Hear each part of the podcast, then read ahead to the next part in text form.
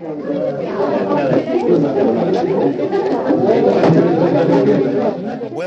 hello and welcome to episode 206 of The Cool Room. We're getting towards the end of 2023, but we've still got some great things coming up for you. Kicking off with today's episode with Annelies from Madocke Brewing. Uh, as you'll hear, a really interesting story and some really great beers to accompany it. Uh, I think we've got a couple of those tasting packs left in our online store. Uh, they're really beers that, particularly down in Victoria, probably New South Wales as well, you don't see as much. If you're not lucky enough to be living around the brewery, they're a bit of a rarity, uh, but they really are great beers. Madocke, uh, as you will hear, uh, got Champion Small Brewery of the Year, well deserved given the kinds of beers they're producing. So if you're at all interested in these beers, go over to our online store and grab them so that you can sip along as you listen to the episode. That's obviously the best way to enjoy it. And look, we've got still a heap of things coming up in Cool Room Land in 2023. Uh, we've got two live shows left. We're going to be welcoming Willie the Boatman uh, onto the show. Uh, really looking forward to that, an iconic New South Wales brewery. And then to round out the year for online store, online shows at least, will be Adroit Theory all the way from the US. Uh, a great six pack in our online store for that episode. 99 bucks for the six pack. Now, obviously, that's not cheap um, by normal standards, but these are the kinds of beers that are going for 20 $25 each in other online stores. So when you think of it in that way, you're saving 20 or $30 by grabbing the six pack version. Some really amazing beers and the opportunity to sit down and talk directly with Mark and listen to him describe the beers as we sip them in the cool room, Zoom room on a Thursday night. Um, really hope you can support us with that one. These are the kinds of ones where we've got to outlay a heap of cash to get the beers in in the first place. And so it's important that we do sell them. So if you're looking for a Christmas treat for yourself, if you're looking for a Christmas treat for someone else, grab those beers. And then come and join us after Christmas on the 29th of December out at Hawker's Brewing. Uh, we're going to be live in the flesh uh, out there in the evening of the 29th, talking with Maz, sampling those great Hawker's beers and getting together with all of our fellow cool roomans. Uh, we know the beers are exceptional out at Hawker's. We know the chat with Maz is always fascinating. Man with great stories and heaps of insights into brewing. And look, if you want to look your very best uh, when you come and join us for Hawker's, then you're going to need to go to the online store and grab yourself a Cool Room t-shirt or a Cool Room hoodie. Uh, even if you're not a regular pack buyer, here's a way you can support the podcast make sure we stay on the air uh, by grabbing either uh, a men's or women's t-shirt or a unisex hoodie. Uh, they look really great. I've been wearing mine and getting all sorts of compliments from people. Actually, genuinely, that's the case. I was at the grand final for the women's footy in the AFL yesterday, and while I was off at the bar, someone tried to steal my hoodie, and my wife said, "No, that's my husband's," and this person said, "No, no, it's uh, it's it's my hoodie. Now we were pretty confident it wasn't because at the moment there is only one of those hoodies in existence. So well done, uh, Chuts Rise, for the person who tried to claim it was theirs. If you want one, rather than having to steal it from me at a football game, head over to the merch section of our online store and support us by grabbing a t-shirt or a hoodie Okay, look, that's a heap of spruiking. Uh, we are going to get into the episode now. Mr. Warren Wu joining me and welcoming Annelies from Madocke Brewing.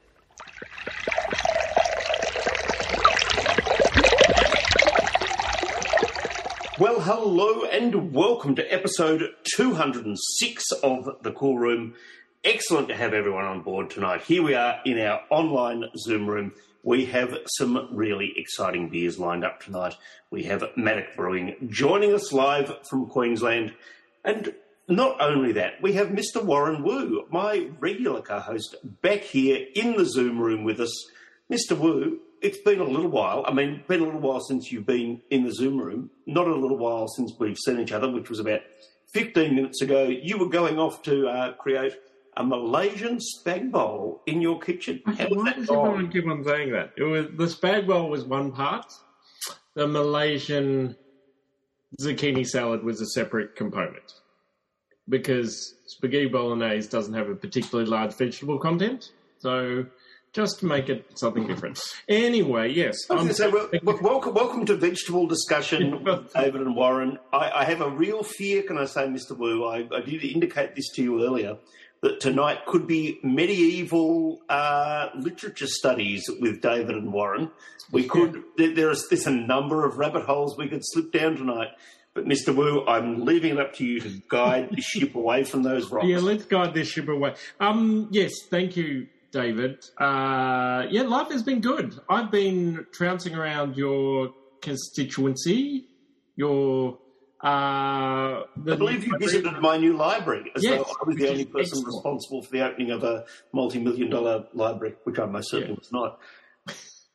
But I, I like by by complete coincidence, I know some of the architects who are acting as um, project managers. I also know the person who's in charge of information in libraries, uh, kind of uh, six degrees of separation kind of deals with that person. So yeah, it was really. I like the six degrees joke there. I didn't get it, but you know, The anyone. name of the architectural company is Six Oh Oh yes, I'm not- I'm yeah, yeah, I also. Oh yeah, yeah. Oh, good one. Yeah. Anyway, welcome to Architecture and Library Talk with Davydd and Warren. Mate, um, get this yeah, show lot- back on the road. a lot happening around Melbourne, so it's been it's been uh, yes, yeah, yeah, uh, great time to be out and about. Um, but the weather's quite different. Uh, it's a little bit different from where Annelies is up in. Uh, oh, hold on. Davydd I rolled his eyes. Was that the terrible segue I just made to drag this back on track? Mate, I'm happy with any segue that gets us talking craft beer with Annelies. This is Yeah, a- yeah, absolutely. uh, Annelies, apparently it's ridiculously hot where you are. Um, I thought that might be a good place to start. Uh, where is where are you? Where is Madocke Brewing? Where are we where are we talking about? Where from particularly for a lot of our international listeners and, and people who who join us through the podcast from all over the world. Um, where can they find you? Yes, well, um, first of all, thank you for, for having me on this uh, podcast. Um, yes, where is Madocke Beer Brewing Company? Um, first up, I can say we're the only Belgian owned and operated brewery in the whole of Australia. Wow. And we operate from the beautiful, hot today Gold Coast in southeast Queensland. Excellent. Um, yeah. My my I didn't complete the segue. It's awful and raining and, and really wet in in uh, Melbourne, which kind of works in my head for what a lot a lot what we think about Belgian beers. Um, what Well, are but the, they are rainy and, and no, no, no, but they can be appropriate. Well played, for- Alice. Well played. Yeah, yeah. Thanks, thanks for thanks for just turning that into the train wreck that it actually was. Um, but no, it's, in terms of in terms of the styles we occasionally think about when we think of Belgian beers, but there's such an amazing broad range. Well, I do, Davydd. He's rolling his eyes again. Um, I think of Trappists and triples and all those things which which suit our 15 degree raining weather a little bit more than this delicious blonde that I'm drinking. Yes, well, um, absolutely. Belgium is definitely known for all its doubles, triples, quadruples, all those heavy beers, um, the saisons, wild fermentation beers, um, absolutely all those beers that you usually would drink um, sitting in front of a fireplace whilst it's raining outside, but still uh, to be enjoyed with your friends and va- family. Um, but yes, here we are on, on the Gold Coast, and um, the beers do, do well up here. They are also to be enjoyed in hot, sunny weather. Um, so if we were to visit your tap room on a Thursday night, uh, what were we experiencing? What what should we be drinking on that hot Gold Coast night? And um, yeah, what would we be experiencing there? Well, um, I am actually sitting in the brewery. I'm, I'm sitting in our upstairs function room. Downstairs, the whole tap room is full of people today. Um, trivia is about to start as well. And uh, what they usually drink up here is, um, of course, it is a tap room. We still have got all those double, triples, quadruples, and everything that people tend to take home with them as takeaways. In our tap room, we've got more the lower alcohol beers as well as a range. So they drink our blonde, our wit beer, um, our lager is going extremely well up here as well. So yes, we, we definitely have got a range of the lower alcohol, um, easy drinking beers that, that can be enjoyed in this hot weather. Um, we might while we while we mention the beers, we should talk about the blonde which we've got in front of us. Um, would yes. you like to give us a little bit of a tour of this beer and and what's um, uh, what we're drinking and and uh, perhaps a touch of the production or a, a, little insight into the production of this beer? Yes. So I still have to open mine, so I'm going to do that. But um, I also want to mention that a blonde is actually best drunk in some sort of tulip glass for its aroma and flavor. And a Belgian beer tend to be um, poured with a really nice head as well. So that is what we always try to do as well. When we are pouring a Belgian style beer, it should have, have a head. Um, very important for us. We do get quite a few customers that raise their eyebrows um, to us when we are pouring a beer for them and say, well, the glass ain't full. And then we start educating them why it, uh, our beers should have, uh, have a head. Geez, a lot of H's in there. That's hard for me to pronounce. And by, um, and by a head, I should just say for people who are listening to the podcast, that's where the bulk of people will be encountering us you just don't mean like I guess in Victoria normally you'd say you know one finger's worth of head is what most punters would expect on top of their on top of their pot. A good head by oh. version is something a lot uh, a lot thicker than that, isn't it? Yeah, well, we go at least with three fingers of head. yes, absolutely. So in our glassware that we have in our tap room, again, Belgian style beers tend to be poured in specific glassware we try to do that as well. So um, our, all our beer glasses do have a plimsoll so that we can deliberately um, educate our people that they do get a full serve and that the rest should be ahead. So yes, our blonde, a good head on top of it to keep the aroma and the flavor. And a Belgian blonde is is a very subtle beer. It's it's it's actually a Belgian style pale ale. So it's got that subtle fruitiness, that subtle hop spice, but it sits at 5.2% and it just drinks very easily. It's, it's, for me, it's a beautiful beer. Hmm. Can you talk to us perhaps a little bit about the colour of what we should be seeing? And certainly the, the beers we're going to be having tonight, we're going to be finishing off with a beer that colour is spectacular. But obviously, you know, that's a big part of what people experience when they are tasting a beer. What do they get on the nose? What do they see in the glass before they even taste it for the first time? Yes. So um, our Belgian blonde is a pale ale, as I said. So it's a pale coloured ale. So it's got a golden hue to it. It's light in colour and the aroma as well. You get that sniff of the malts, the subtle fruitiness and everything. So it's it's just really a, a beautiful beer to enjoy, whilst it has got all those Belgian yeast flavours as well. And are there particular grains that you're using, particular malts that are contributing to the colour and perhaps not so much the flavour, or is it just a, a product of which beers are, uh, so which malts are in there to give the flavours, um, the same ones that are giving it the colour that we're seeing? Well, um, it's funny that you ask because we, as as Belgian brewers here in Australia, we, we do get a lot of questions about where do we source our ingredients. Mm. And yes, of course, we do have quite a few ingredients that specifically come from Europe. But this blonde that we are drinking here is actually a, a very special one because this one is made with more than 80% of Australian malts. So um, again, it's a pale colored malt. It is actually just a normal um, Pilsner malt, actually, uh, but one that is uh, being grown and malted here in Australia for this particular beer. So even though we are doing the Belgian style beers, we really try to work on um, the ecological footprint and everything, um, help the Australian agriculture and try to recreate all our Belgian beers, but then with Australian ingredients. Uh, just on that, just a little bit of a, a, a segue, well, no, a segue, a little bit of a, a, a side, I suppose, a side quest. I'm going to call it a side quest. Um, have you had any difficulty finding ingredients uh, that that you typically use in, in some of the Belgian styles uh, in the oh. Gold Coast? Have there been things that have been tough to find? And what's some examples that you'd Absolutely. So, um, what we as Belgian brewers do use often is, for example, candy syrup.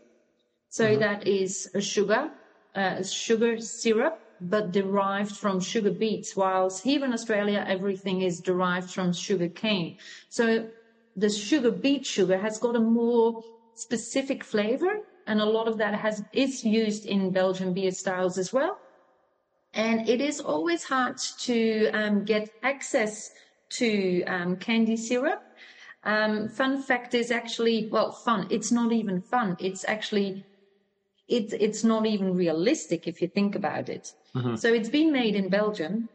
We asked the uh, producer to ship it directly to us. It mm-hmm. cannot be done because the main supplier for Australia works out of America. So it actually has to go over America to come and land into Australia. Oh, wow. And that is kind of ridiculous, right? yeah. So we are working really hard to find better ways to source the candy syrup and and even um, see if we can get it produced like with raw sugar, sugar beet sugar um, shipped over to Australia to then make it up here.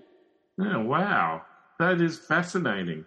Um, what because people people here don't probably have no idea what sugar beet sugar yeah. is. Uh, it's obviously you know one of the strange things about living in a country that does have tropical areas is that we can grow sugarcane and have access mm. to that. And because that's such a cheap way to produce sugar, that's obviously how we do it. But yeah. that's not the common way, particularly in Europe, is it? No, a sugar beet is it's kind of like an onion. It, it grows under the ground, um, and yeah, we've got farmlands full of sugar beets, and then um, it's been given as animal feed as well because it's got that high uh, sugar content. Mm-hmm. That's yeah, it's amazing. What what so what does it bring? What would it bring to a beer that let's say a syrup made out of of um, Oh, what? Yeah, what particularly does it bring out of the beer? What what difference do you find it brings as opposed to cane a cane uh, spirit? That's cane. Oh, um, I personally found that when when we moved to Australia seven years ago, that the sugar up here had some sort of licorice bitter taste to it. Ah, yeah. um, especially when when we are um, tasting the brown sugars, it's got it's got that bitter sweet to it. Yes. And I've never have experienced that. So when we are using that in our beers, in a Belgian style beer, I can immediately identify that. But when it's brewed with sugar, candy sugar, yep. candy sugar or sugar beet sugar, mm-hmm. um, I can recognize that. And for me, it's way sweeter as well.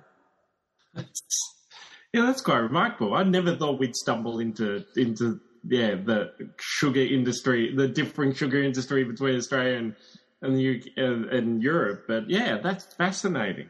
There were okay. all of these rabbit holes I was worried about. That wasn't yeah, the one. Yeah, yeah.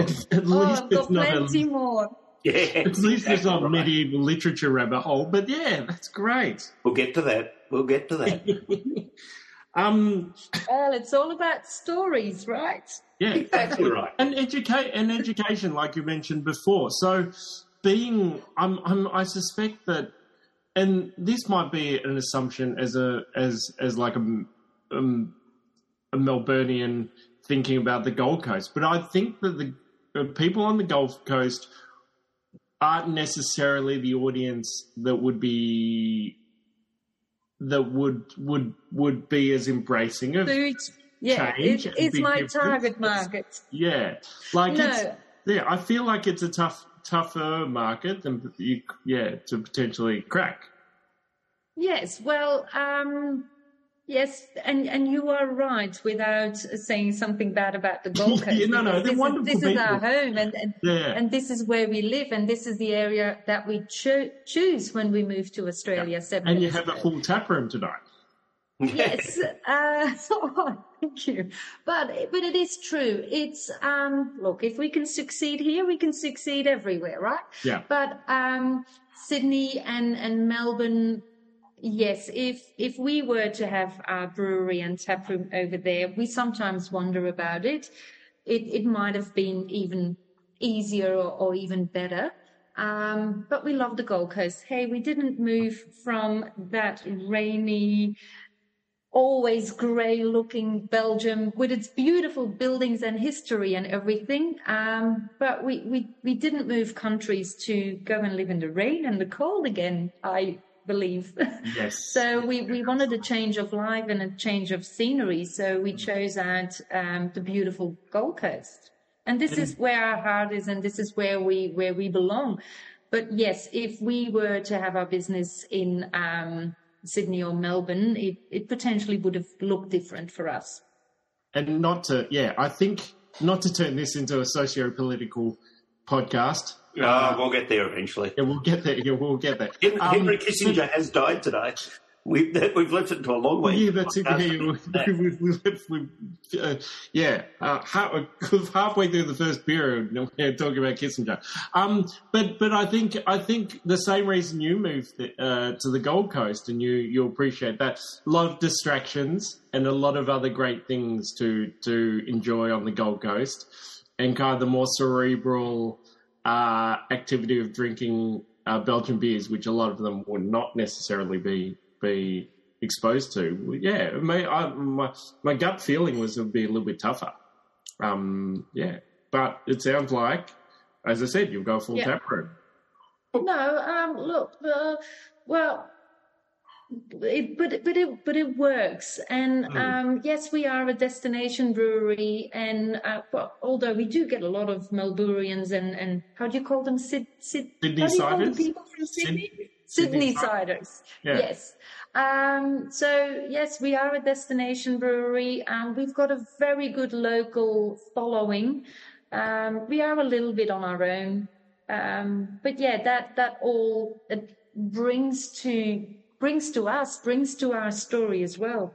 hmm Can, can I just ask? I mean, it's, I I feel like there's a really obvious question there, which is why did you choose to move from Belgium to the Gold Coast? And what did you know about the Gold? Had you visited Australia before? Was it just that you Yes. saw How- how SeaWorld much on time the do we have? or- No, um, I'm, I'll try to keep it brief, but I can go as long as I want to. Um, I was an exchange student in 97 and I actually uh, did my year 11 in Mentone, Melbourne. Ah, Mentone So Girls to- or uh, yeah, Mento's good. Uh, yes, just a state school, um, Mentone Girls Secondary High, High School. Lived with a host family in Mentone as well. So I lived there for 11 months.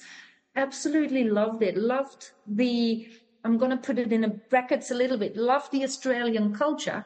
Loved the people, loved the friendliness, loved loved everything about it. So it always has been in my heart to come back. And I often tell people as soon as you place one foot in Australia, you never get that foot back. It will always try to drag the rest of your country, uh, the rest of your body back. And a lot of people can can see that as well. Once they visited Australia, they always long to come back. So going back to Belgium, being only 18, um, met the man of my dreams, started a life together, build a business, build a house, started children, and like we all are, we got stuck in life. Um, so then, mid 30s, um, I had it in my head that we needed a change. And as I have always been looking into visa, are we still eligible for a visa for Australia? Um, I found a pathway and I just lured my whole family in coming over. And here we are, seven years in. Wow. that's That's- quite, Yeah. Quite fantastic. I think we're both worried. Yes, about Yeah, yeah, we we yeah, we we dream of the other way round. I think, Davydd, like just pulling, dragging our family over to Europe and spending and like. Why? but- but I- maybe Davydd doesn't. I will say, as as many migrants um, have said it before, it definitely is not easy just to pick up everything, uh, sell off everything, and start all over again, um, because you've got when you're already in your late 30s, early 40s, and have got a family, you've got way more to lose as well because you've Mm. built up everything already and you just need to sit it out so if, if you if you sell up everything and start all over again it's it is it's not easy We'll move beers in a second, and we're going to talk more about your story, particularly as Madocke Brewery. But were you brewing over in Belgium before, or No. were, you, were you engineers, or, or what were your lives over there? No, um, no, not at all. Um, we actually had for over 15 years an air conditioning business. So we didn't service um, houses. We did them as well, but that was only a small portion. We actually did more um, industrial air conditioning. Like we cool rooms, serviced hospitals. Sorry? like cool rooms, for instance. Are you Cool going to be, rooms, yes. are you going to have the biggest backup story? You're going to have like more cool room stories than any other guest we've ever had. Well, uh, the cold, our cold room here is not that big, but yeah. So, so we've got Jimmy. My husband has got the technical background. Um, we've done that for 15 years. We were quite successful in our field. Uh, we sold everything up. Um, and and there is that one particular part, as in why did you then choose brewing? Well, I can say whenever you go into somebody's house, somebody's office, a hospital, you will never say to anybody, "Oh, geez, oh my God, the the temperature up here is just beautiful. Who installed the air conditioning?" Nobody cares about it. Nobody Yeah. wants to know how well fitted is the the ducted aircon has been placed into the ceiling. Nobody cares about that. It's always it's too cold, it's too hot, Oh, it's yeah. leaking, it's not working. When are you coming to fix it? My bill is too high. Why, why, why? Mhm. So after 15 years, we said, um, nah, we, we ain't going to do air conditioning anymore. Um, my husband and I, we always had our shared passion of, of brewing beer. Um, we were always drinking together and everything. Loved the Belgian beer culture.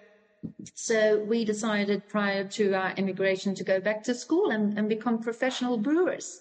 So we learned the trade in Belgium from um, Belgian experienced brewers.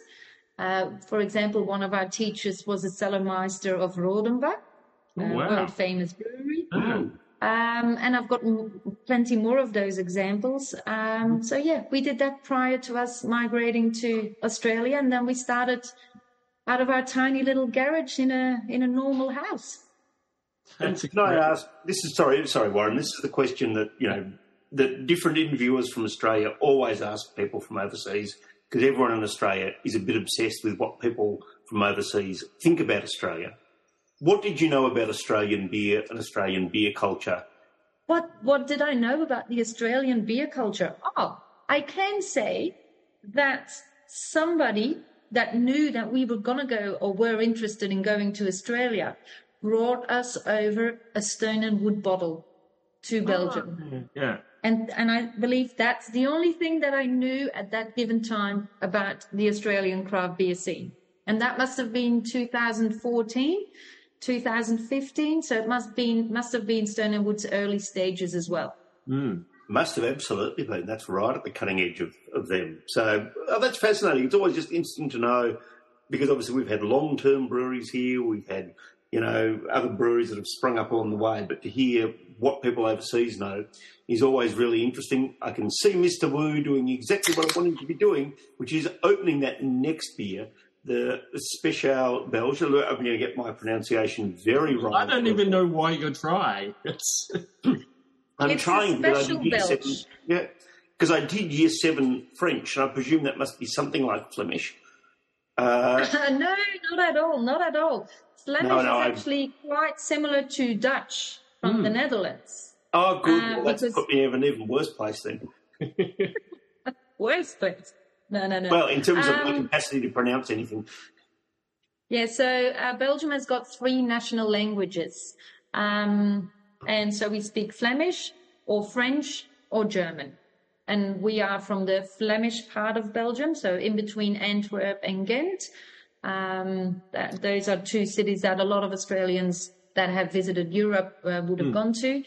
Uh, but yeah, no, it's it's a beautiful part of Europe, but I prefer Australia for the moment. well, that's that's our gain and Europe's loss.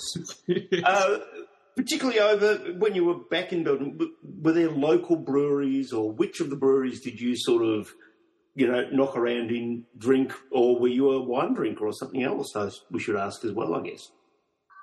When when we moved to Australia, you mean? Oh no, when you when you were back in Belgium, like which oh, what breweries, which styles were you having, and um, sort of where were you for? Like if I said to you, what was the first craft beer you ever drank?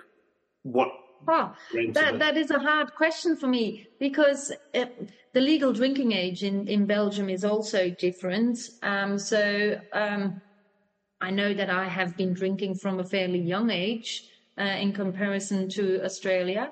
Um, and as a teenager, 14, 15, 16, 16 was, is more so the legal age of, of drinking, um, we started on, on wit beers.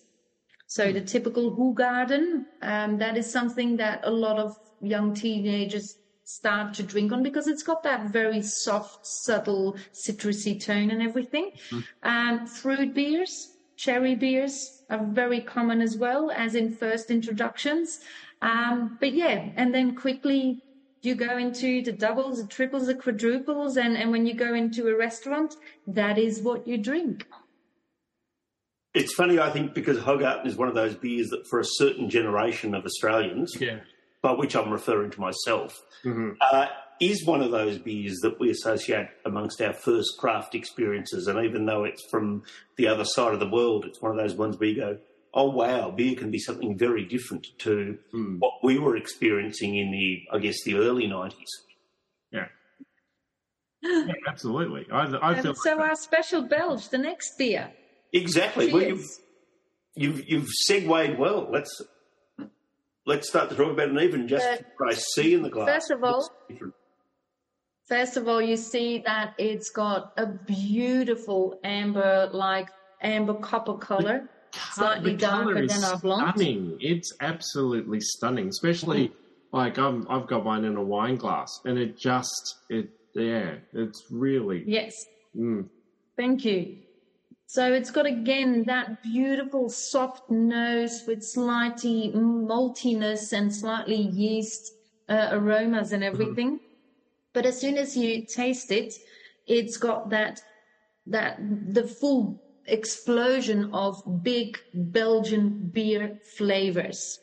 So whilst it's only 4.4%, it is a very, very light beer, but it's got a, ton of flavor. Mm. And there is a story behind it, if I may. So mm. this Speciale Belge is a specific beer style, which has been created in Belgium uh, around the 1920s because Belgium all of a sudden was flooded with those um, pilsners and lagers from the Czech Republic. And mm-hmm. we Belgians, we were drinking those higher alcohol ales and everything. So we couldn't let that happen. So the Belgian Brewers Association wrote out a competition to all the breweries in the country stating, guys, this ain't happening to us. Let's create a new beer style. First up, it needs to be an ale because we are great at ales. Mm-hmm. Secondly, needs to be low in alcohol because the lagers and such, they're very low in alcohol. So it needs to be low. And three, we are going to do everything that we do well. The big Belgian beer flavors have to sit in that cup of beer as well. Mm-hmm. And that's where the Speciale Belge came about. It is a, it's a traditional beer style that goes up in trend, goes out of trend. It mm-hmm. is um, at the moment coming back in trend. Um, there are only a couple of breweries in Belgium that still make it to date, and, and apparently there is one in Australia. can you give, can you tell us what those Belgian ones are for people who because yeah, we have listeners all around the world. You know what, oh, you, most, what are those? Uh, the most famous one is uh, Palm Speciale Belge. From um, it's a, it's a big brewery. It's it's an amazing beer. It's got the same reddish hue to it, and it, it just drinks beautiful. What I loved here in the Zoom room, uh, and I love the fact that we have so many regular people who come and join us on a Thursday night in the Zoom room. Thank you to everyone who does. Is that Marcus was almost so excited about that brewery that he fell backwards into a fiddler fiddle. Um, it's a it's a beautiful thing to see. Um, this beer is drinking absolutely deliciously. I agree with Warren and your info at the start about the prime Melbourne night we have for drinking these kinds of beers. This mm. to me is like a perfect night to be drinking a beer like this. Yeah. It, and it's got such a really lovely complexity on the nose, like a like kiwi fruits, and there's some stone fruit in there, a little bit of mango, lots and lots of citrus, and then on the palate, yeah, just more that rich, rich kind of multi hue going on. It's it's a really deli- considering yes. 4.4%. There's a lot yes, going on. And, and without anything really overpowering. And, and mm. that is pretty typical in a Belgian beer. It's always really well balanced. Everything just complements each other in aroma, in flavor. There's, there's nothing really outspoken in it. Mm-hmm. And that is what we really uh, are, are trying to do as well. How much does the, the the more historical, traditional beers of Belgium play a part? So how much the history and for example this one where it was a, a integral part of kind of holding up a Belgian tradition um, play in what you're trying to do? I feel like it's an important um, aspect of, of, of your brand. Yes, it's it's definitely an important aspect of our brand. We do in our tap room then a lot of beer education, and our customers truly enjoy that as well. Um, when we when we are doing a tasting paddle, the the customers do get an explanation about every beer. Um, we really take them on a journey as well. So when we've got a new customer in, we we do have the questions. Oh, I like a, an, an APA. Do you have a pale ale? Or I like an IPA. Do you have an IPA? And then we take them on a journey and we try to reverse it and say, hey, but we've got this and this and this. We've got 14 taps and every beer is very different to one, one, one another. Mhm. Maybe you should, can we take you on a journey? Let, let us try something. Let us give you a little taster. And, and people are ve- very excited about that. And we, we take them on a journey and we educate them a lot about the Belgian beer culture and the flavors and the aromas and where it all comes from and the history behind every beer. So it's it's always fun to uh, be here in the tap room and, and, and see us do all this as well. Can I ask on that note why you chose these three beers tonight and why in the order that we're having them? For people who are new at a craft beer, why is this the order to have them? And also, like genuinely, why not the quad, which is part of our pack? Uh, why not that one included along the way? Or is that just for when we turn the recording off and we sit round as friends? Just quietly, Oh. I'm glad the quad isn't part of this because I don't think it'd be very fun. Well, I've, I've done other podcasts with the quad included, and well, it, it does get rowdy and fun at the end of the evening uh, because our quadruple is indeed a nine and a half percent beer, but it drinks beautifully. It's it's got that big flavor. It's bold. It's got everything that it needs, and it's just the perfect beer for a whilst you're having a good conversation with friends. Um, And you just see that. You see that just experiencing in the room. So why did I choose the blonde Speciale Belge and upcoming the Reynard? Um, particularly in that order. go- Mm. Yes, well, you there are a few rules in beer drinking. You go from light to darker beers. You go from low alcohol to high alcohol. You go from not so much flavor to big flavors.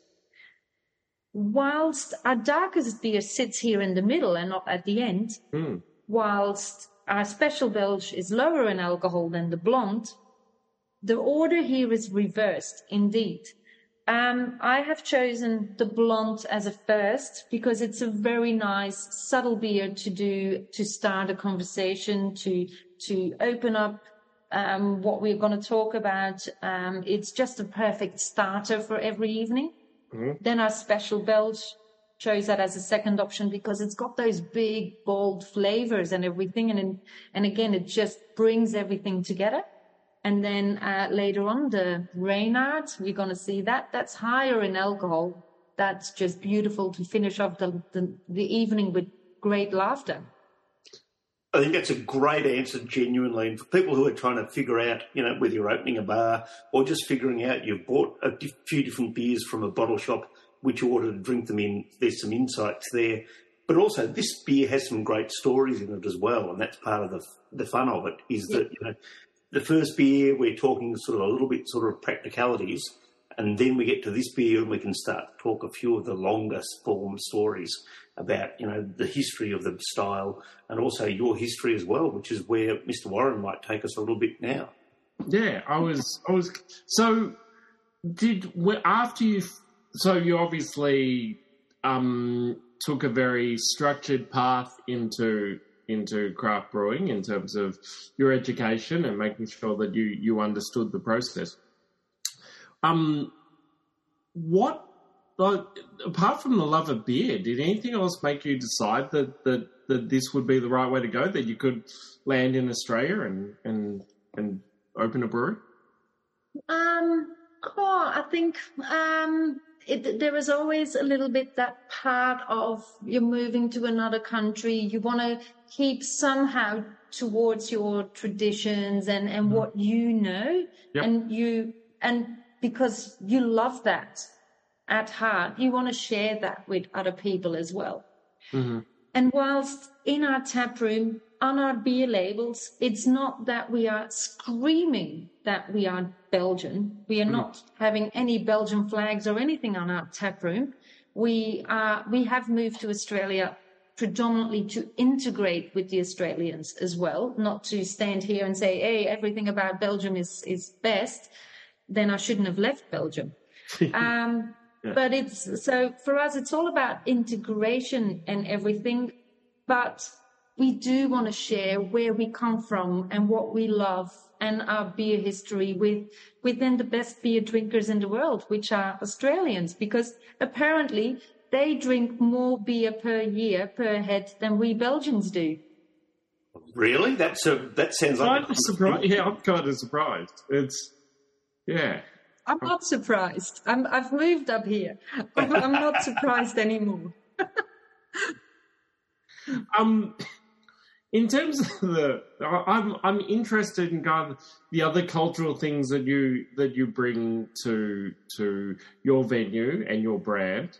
Um, do do you do any specific events as well, which which celebrate um, uh, your your homeland and in yes. terms of yeah try to educate that way yes so there is one week um, in the whole year that we do celebrate everything belgian which is uh, belgian beer week for us and that sits around the 21st of july which is belgian national day um, and then we we pull out every flag that we've got um, here in the tap room we hang them everywhere uh, we serve mussels. Um, we we um, often try to dress up in our Belgian colors as well. Um, put on a little bit of more Flemish or French music. Um, yeah, that is one week that we we do bring like take everything out and and decorate the whole place in um, black, yellow, and red. And there are a few special beers that only get made at that time of the oh, year yeah. for that. Good call. I'm sorry. Are there special beers that you only make for that time of the year, like we all? Oh have? yes, absolutely. Um, so last year we did an we did an awesome beer. We had the Belgian waffle beer because yes, Belgian. What is Belgian known for? It's uh, beer, of course. It's chocolates. It's waffles. It's French fries. Although they are from Belgium, not from France. And Belgium is also known for lace lace in the glass when the foam dissipates, but also lace that we see on, on wedding dresses and tablecloths and anything. Really? Yeah, to the side. Um, and welcome to Textiles Talk with Davydd and I did not know that. The stories and the history. Um, no, tell, no, us the, uh, we, tell us the lace story. We, I feel like we need to know. Yeah. oh, there are so many lace stories, indeed. But no, we last year we made um, a Belgian waffle beer with um, a beer with Belgian sugar waffles, mm-hmm. and it also also with Belgian beers. Um, they mature really well. Mm-hmm because they are not that hop driven forward and everything, where hop flavors do t- deteriorate pretty fast. And here in Australia, the, the beer culture is actually drink as fast as it is bottled, drink it as, as fresh as possible.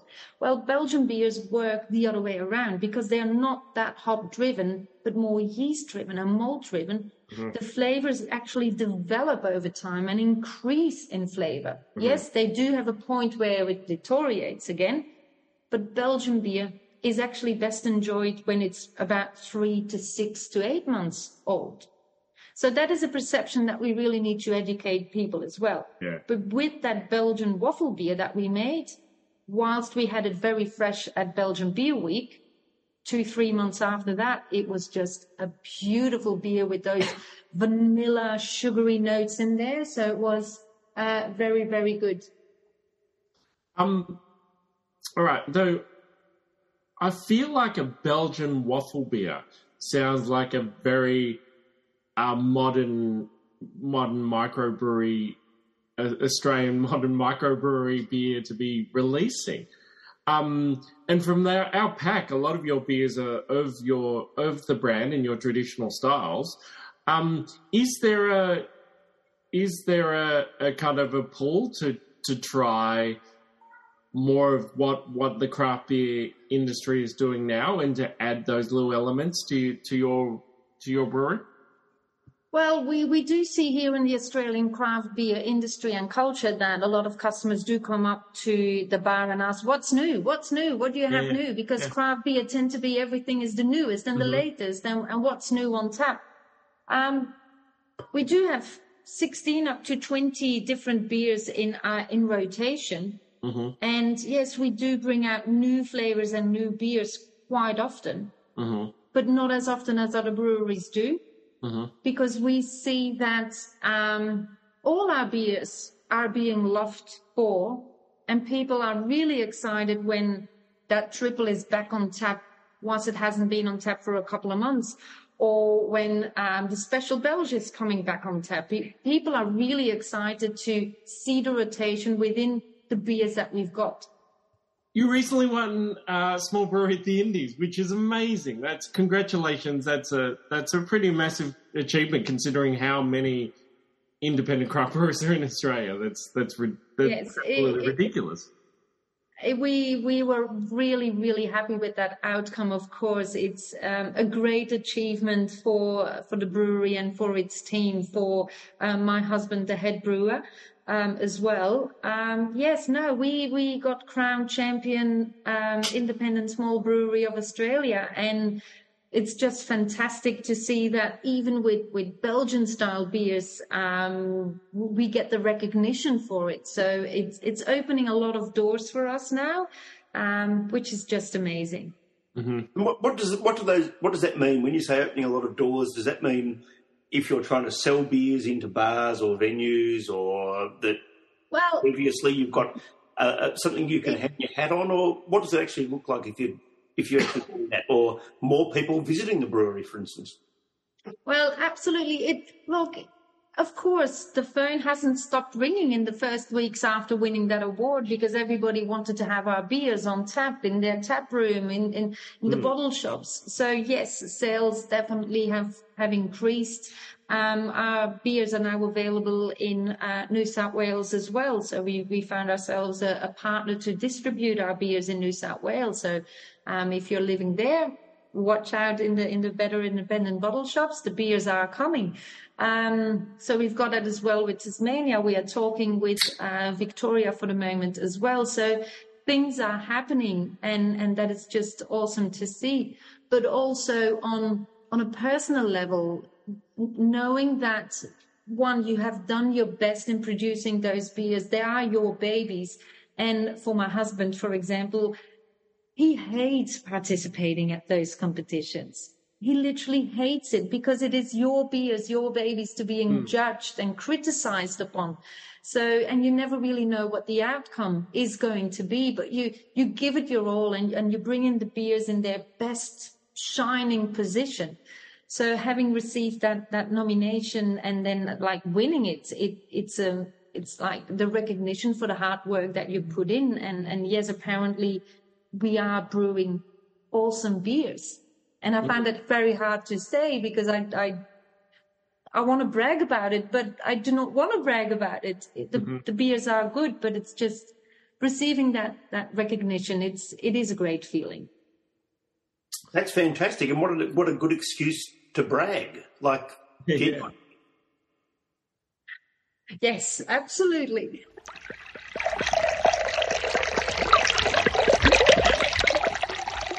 Well, here we are. We're back in the Zoom room. Um, we've had two excellent beers already from Madocke. We haven't spoken about where their name comes from, but we're going to have an excuse in a minute. We're going to start to go down the medieval literature rabbit hole that I've been looking forward to all night. But the man to guide us through that experience is going to be Mr. Warren Wu. Mr. Warren Wu, I've just opened the Reynard, the strong amber ale. Mm. Uh, this is taking me back to my childhood, like genuinely. I didn't realise that I knew where this name come, came from until I opened up Wikipedia last night. You're an educated man. You're a man of letters and a man of words. Let's have you guide us through this bit of the experience uh, with our delicious uh, beer that we have in front of us right now.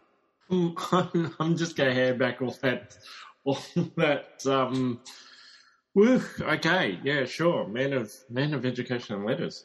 Um, so uh, I'm I'm I'm Did I set you up too much there, mate? yeah, the like strong amber ale.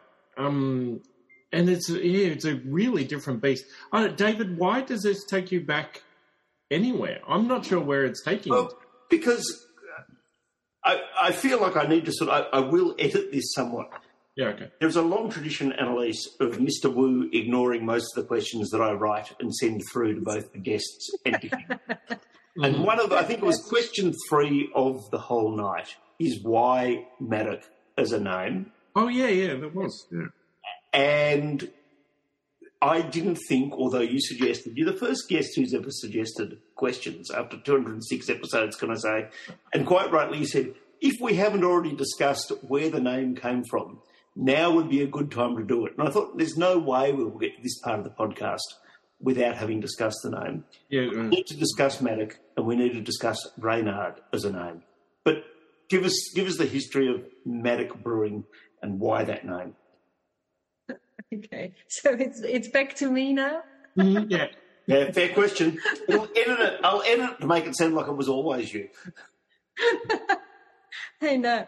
Um, yes, Madocke. It is um, not a typical uh, brewery name or something. Um, Madocke. Where does that come from? It's it's got quite a, of an interesting story as well. So it was in the why- A team, wasn't he? I'm sorry. Maddock was one of the 18. It's okay. Oh, I'll edit that no, out. No. Yeah, edit no, that that out. was Murdoch, I believe. Murdoch. No, No, don't we are talking about yeah. Madocke. Mhm. So, as I already discussed this before, um, Madocke, it, our brewery tend to be um, um, working around story, a story in every beer. That is our baseline. So it's about the story of about us, where we as persons come from, and how why we we started this business. It's story about every beer. It's the beer education. It's the beer history. Why is a triple called a triple? Why a quadruple a quadruple? What is a Speciale Belge? And we've got all those stories to tell. But then thirdly, Madocke, where where is that based upon? So Madocke is also a piece of history, a piece of tradition that we want to share with you guys. So it refers to a mid- medieval tale that goes around in the area where we literally come from in Belgium. So all the towns around where we lived all had a name referring to the story or a street name or a park or there were statues everywhere. It was just all around us everywhere that we looked. So what does it mean? It is a reference to the writer of that medieval story and the story is about Reynard the Fox. So think a medieval minne player that goes around with his guitar from town to town to tell all the peasants the story about morals and values. Um, and he does that in a verse-like way because they they just it was a play that they did.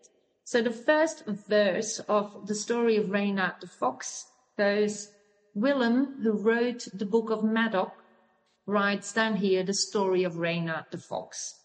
So the Book of Madocke is then something, it's a piece of literature that has not been found in modern days. We, to date, it's still a piece of mystery. But all we know is that he wrote the book um, of Reynard the Fox as well. And here we come to Reynard. Reynard is the flagship of our business, of our brand. Um, the story as well goes about Reynard, a very, very sly fox that does everything wrong. He steals, he, he rapes, he murders, he, he does everything wrong, and all the animals in the animal kingdom come and complain to King Noble the lion so that Reynard can get punished.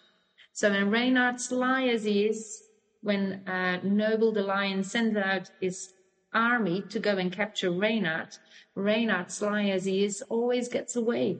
He always sneaks out. But I'm trying to keep this sh- short. Oh, no, no, Honestly, I no, can go right, for I already hours. had- I want You're the full dealing with a thousand years worth of literary Yeah. history. So, yeah.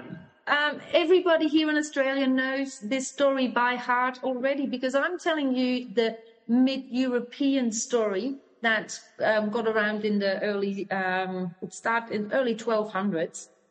England has got its own adaptation of the same story, and it comes under the form of Robin Hood. Because Robin Hood, as we know him in the movies, he steals, he murders, he the raping part I'm, I'm not sure sure about, but there is always a love scene in the movies, always, right?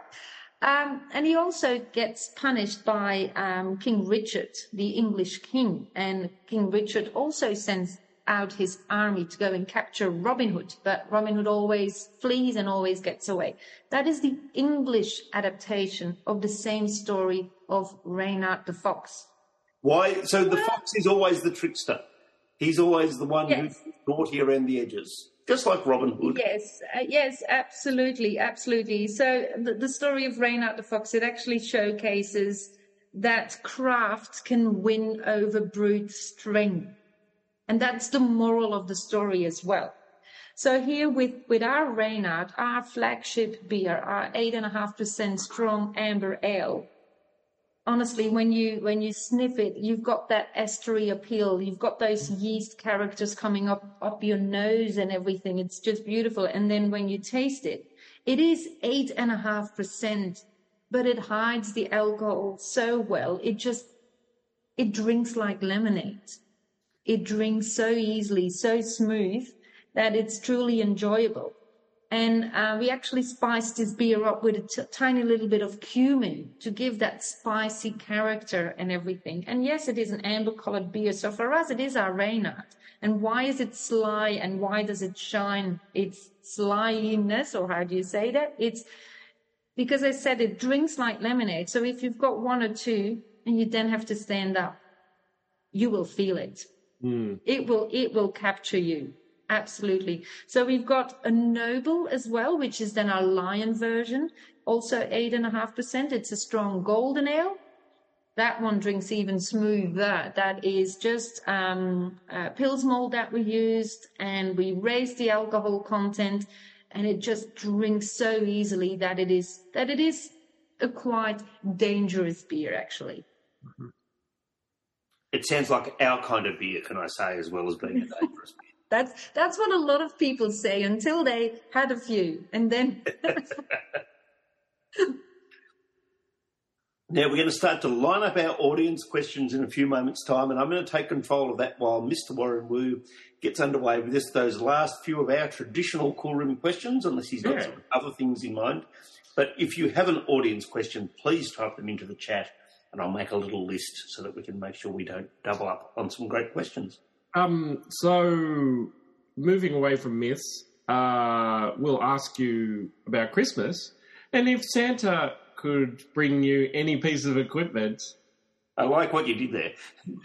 oh, what would it be? And does it has to be equipment? No, no, it doesn't have to be Um, equipment. It could be, yeah, it could- but but we we like equipment because uh, we like the toys that are involved. But if there was something else which which uh, Santa could bring, Yeah. Well, there are there are always two things, right? So first of all, yes, now that um, it is kicking off for us, definitely with wi- winning small uh, independent brewery as well for Australia, um, it, it's going good for us. Um, it's still a hard time. We are still in this economical climate and everything, and it is hard for hospitality.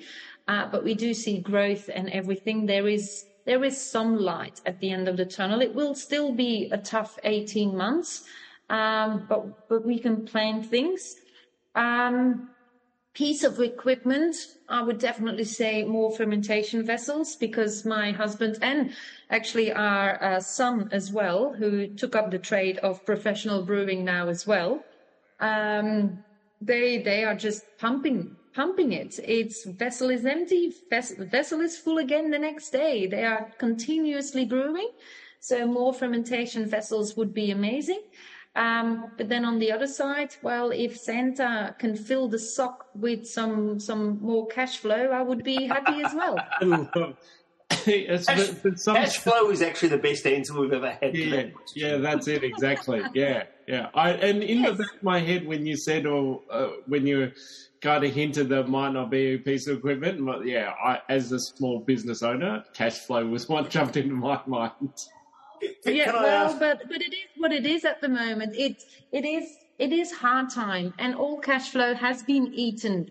First of all, we are a very young business. We are only two years in in this premises, so cash flow is is a problem. We just mm. increased our production capacity like big time. We are continuously brewing, so that that eats it away as well. And and yes, so anybody who has got some some means to fill that big sock of Santa, please come forward. But I mean, you, you can always ask, right? it's also um, part of telling the story properly because it's genuinely. People go, wouldn't it be fun to own a brewery? And in, and in my case, wouldn't it be fun to own a pub? But part of the reason of this podcast is to say, yes, it's great fun, but there's things that keep you awake at night, and it's stuff like that. Oh, that, that you know, it, it keeps me away every night. And it's not only keeping me awake, it's also keeping my husband awake, and it's also keeping our son awake. It's keeping the whole family awake. Um, it's definitely not that easy. And, and honestly, we have not been able to do this on our own as well. Our capacities are also limited. Again, referring back to the beginning of, of this conversation, um, when you migrate to a new country, you've got much more to lose when you already have a family and have been established in life. You're not 20 years old with, with no funds and, well, if it goes bad, well, I've lost nothing because I didn't had anything. But when you're in your 40s, you've got much more to lose already. So the risk is higher. The stress about it is much higher. So when we started this journey, we didn't we didn't do it on our own. We do have investors with us, um, and and it, has been amazing working with them as well. Um, but the economic, economical um, climate at the moment, hospitality is down. It is hard for everybody. So please support your locals as much as you can. Please do. Um, the brewing industry, yes, it's it's definitely suffering for it uh, from it. Um, supplies have gone up massively. So mm. yes, those things keep us awake. And we can't, and, and somehow you have, you cannot raise your prices that high because then you fear that the customers are not coming in anymore. Mm-hmm. So it's that constant fine balance, that, that dance that you have to play and, and find ways to get around it. It's not, it's not easy. So do you, then I get asked, do you, would you do it again? Of course, I get asked that question. Uh-huh. And one way I would say yes, absolutely, because it is fun. And I love the experience and I love the contact with my customers and, and, and I love the beers and I just love everything about it, the whole beer industry. But on a financial level and, and on a mental level, it is, it's something that I potentially would reconsider doing. Absolutely. Can I ask a question there? And I'll edit it out if it's too personal a question, and I mean that genuinely. You said your son is going into the industry. Yes. And the only other time we've ever spoken about family going in into the industry was with Schlenkerla from Germany, who have that family tradition.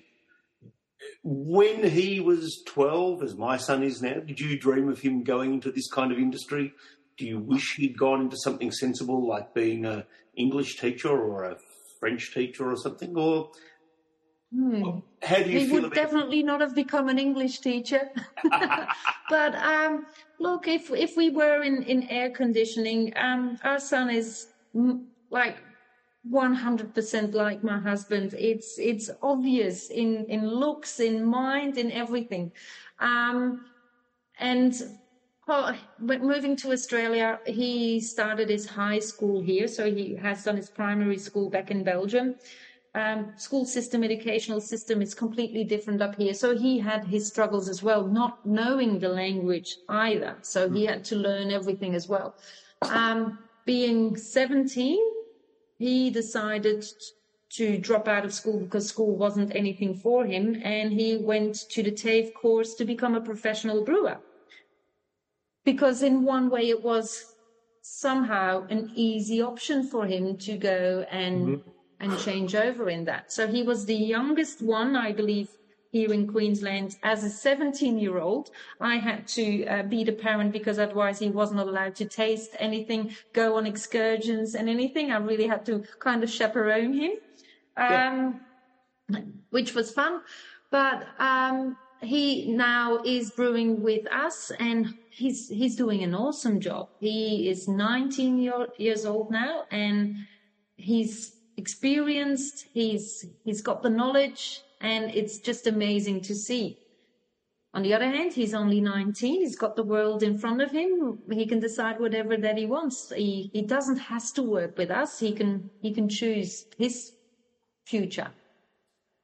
Um, I'm gonna pivot back towards um, uh, all the things you worry a little bit about all the things you worry about. So, what have you got planned for the summer to help um, to help you guys achieve what you need to achieve um, moving forward? So, what are some of the fun things? Let's let's put a good spin on this. So, what are some of the fun Um, things? yeah, no. Um, like Christmas parties are coming up now. We're in full silly season. Everything is in full swing. So it is one big party downstairs. It's it's great fun. We've got big live music bands. Um, we are currently, luckily, we've got the space and everything, bringing in jumping castles uh, on Sundays, so we can cater for families and such. Because also with our beers, we tend to attract a more so mature audience. And I like to call them cultured people. People that have gone overseas, that have traveled to Europe, that that are slightly more mature, that that are in their thirties, forties, and that want to enjoy a good conversation whilst having a good beer rather than going to the pub and smashing a few. Mm-hmm. So we tend to attract those families, and now we are going to cater much more for them so that their children are being, yeah, that they have fun as well when coming here. Um, and I'm going to ask the traditional cool room question, uh, and this will be this will be kind of fascinating. Um, what's and I'm gonna I'm gonna put a little bit of a spin on it, um, because I think I understand what refrigeration air conditioning organization would have been like. Like as a as a former engineer at um, at uh, Melbourne Water, the Water Authority of Melbourne, very much the same thing. You only get to hear about like the public only hears about you when you're stuffed up. the, Yes. the public doesn't doesn't care about the amazing job you're doing when water's flowing through their taps. The public cares it. So I, I understand that. So the, the traditional cool room question is what is the craziest, silliest, most ridiculous uh, flammable thing you've ever seen in a cool room? And normally we extend that out to to um, to other to to to all hosp- parts of your hospitality business. And this is a tougher question for you because I, it feels like that you'd be talking about your own business and you might be talking about stories which which you don't necessarily well, be telling. Well, I've, I've got I've got two answers to, for you, and and one is one is fun, and the other one is slightly more morbid, actually. Um, so the first like one is is current Morbid. current cold room. What what what is fun when I enter my cold room here in the brewery? Fun fact is is that sometimes I feel that the beers are growing in there. And it's not about yeast or this and that. It's the amount of beers. Because when I enter my cold room, we often, uh, which is awesome and great, we get so many customers that bring in their own home brews and Belgian style beers. And they, they all want us to taste them and ga- give them advice and Oh, tips and wonderful. techniques and everything. And, and, and we do taste them and we do try to provide every, everybody with feedback. And sometimes we do not get to all that feedback. But it's fun to walk into your cold room and, and think, ooh, how many beers that I am, am I going to find today? It is fun. It is absolutely fun. The other one, the other story is, it's, it's, as I said, it's more of a morbid one. It's, um, because we did air conditioning and cold rooms and everything back in Belgium for over 15 years. And as I said, we serviced quite a few hospitals and everything. And in hospitals, you do have those, um, I, I'm- I cannot pronounce it properly, mortuariums. Yeah, yeah, mortuary. Mortuaries, yeah. Mortuary. yeah. Yes, which which we needed to service as well, and you've got Oh, only a time span of a couple of hours, of course. Uh-huh. And um, well, you can imagine the things that happen in there as well, and things that have to be moved in order to fix the problems that are in there. Those things that you encounter. Empty metal Unexpected. trays or no? I'm sorry. I presume there must be some empty metal trays, some chairs where the people in the mortuary sit. Uh, that's the kind of thing you're talking about. Well, yeah, when you open a drawer and and and unfortunately somebody is still in there, and those things to fix Shelves. Whoa. Yes, those things. Those those are the stories that you encounter when when you're doing air conditioning for yeah. such operations that people do not think about. No. So Not we're going to keep it with million all the big You the Belgian it. beer bottles that enter the cold room. Way more fun. And the complaints from that particular refrigeration malfunction would be quite different from a lot of the complaints of other. Yeah, well, you've only got that time span that you Yeah. need to go and fix it. Oh, good God, that's horrifying. Well, You've clearly never things run a you mortuary, Warren. yes. No, I've never. I've had my my my um my father-in-law wants to uh, start a uh, mobile a mobile uh, crematorium. Trev's Crems. You kill them, we grill them. Um, I, I feel I feel like we were going to allow time for audience questions, but I feel like it feels like it's getting towards the end of what we should be discussing. If anyone wants to chuck in an audience question to the room, please do so. I'm going to ask a bit of a naughty question because in a minute we're going to turn the recording off and we're going to drink. Well, I'm going to open the quad. What should Yes. we be tasting in the quad? For anyone who's bought the tasting pack on office, a really sort of succinct four or five minutes on what the Mhm. And even that style because we don't experience it enough in Australia. So, um, our quadruple, it is a strong dark ale. So, first of all, what is a quadruple? Because the name itself means something.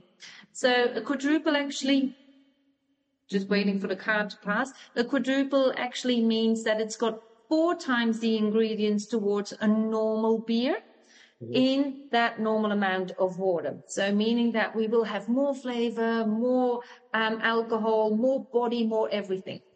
So our quadruple is a strong dark ale. It's got four times the ingredients and it's got nothing to do with Guinness, uh, porter or stout. No coffee flavors, no bitterness.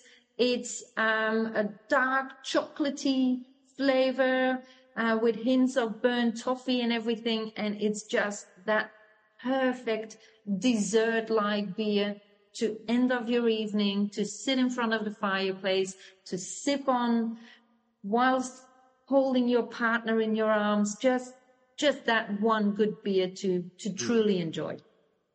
That's great. Or, or to hold a giant, ridiculous dog, which is what my option is at the moment. So Lionel here while I drink my quad. I think he, he fits that uh, that mark particularly.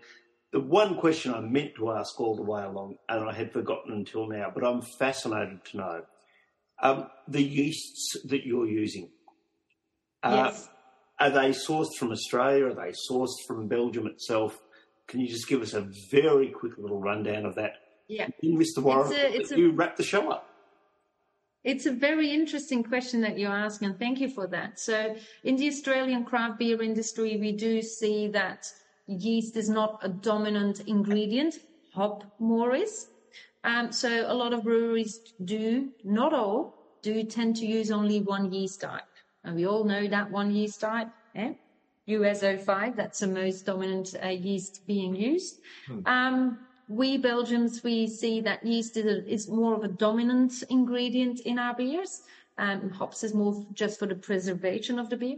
So every beer that we have, almost all have got a different yeast strain in them. So we've got up to 16 different yeast strains that we use and we all propagate it ourselves. So we start from a tiny little packet. Jimmy does that already a week in advance before brew day, and he and he starts like a yogurt culture. He propagates it up, feeds it so it grows bigger, and then feeds it again, and it grows bigger up to the right amount that we need for the fermentation vessel. They're all Belgian yeast strains, and um, they do come from overseas. They do not come from Europe they come from America because that's where the biggest depot of Belgian yeast strains commercially is based. Yes. But we do repitch and propagate them ourselves. Uh, so you're propagating them from dry every time or, or saving yeah. from each time around? We uh, use both dry and liquid yeast. Yeah. But again, it's it's a whole system. It's it's got 16 different yeasts. It's just not one packet that just comes out and, and like baker's yeast. No, we we've got yeah quite a bit of work with that. I find that kind of stuff fascinating, like I really do. But thankfully, Mr. Warren's going to cut me off at this point before I spend another hour doing yeast talk, because otherwise I would. Um, yeah, thank you very much. This has been an amazing session. Uh, so you'll find Madocke online at madocke.com.au if you have a look yes. at their beers and wherever. But but and you're on where's your social media? Where would people find your social media? Ah, so we are on uh, Instagram and on Facebook. Uh, Madocke Beer, Madocke Beer Brewing Company, and mm-hmm. you can find us there. And indeed, as you said already, um, madocke.com.au. And if you want to go to Ashmore, your tap room is open from, it looks like from Thursday to Sunday, which is awesome. That's great beer drinking days.